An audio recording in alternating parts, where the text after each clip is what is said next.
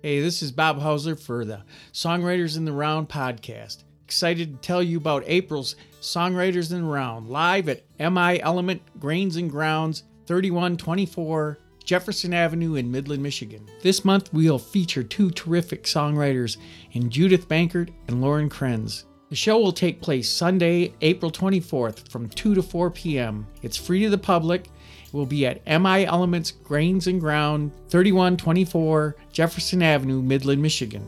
We want to thank our sponsors, D Street Music Foundation, who does all kinds of wonderful work in the community, Garber Chevrolet of Midland, also a wonderful community partner, and to Tony and Suzanne at MI Element Grains and Grounds for opening up this beautiful listening room so you can hear these two terrific songwriters share their songs and stories with you. So come on out and enjoy an afternoon of songs and stories with our special guest, Judy Banker and Lauren Kranz.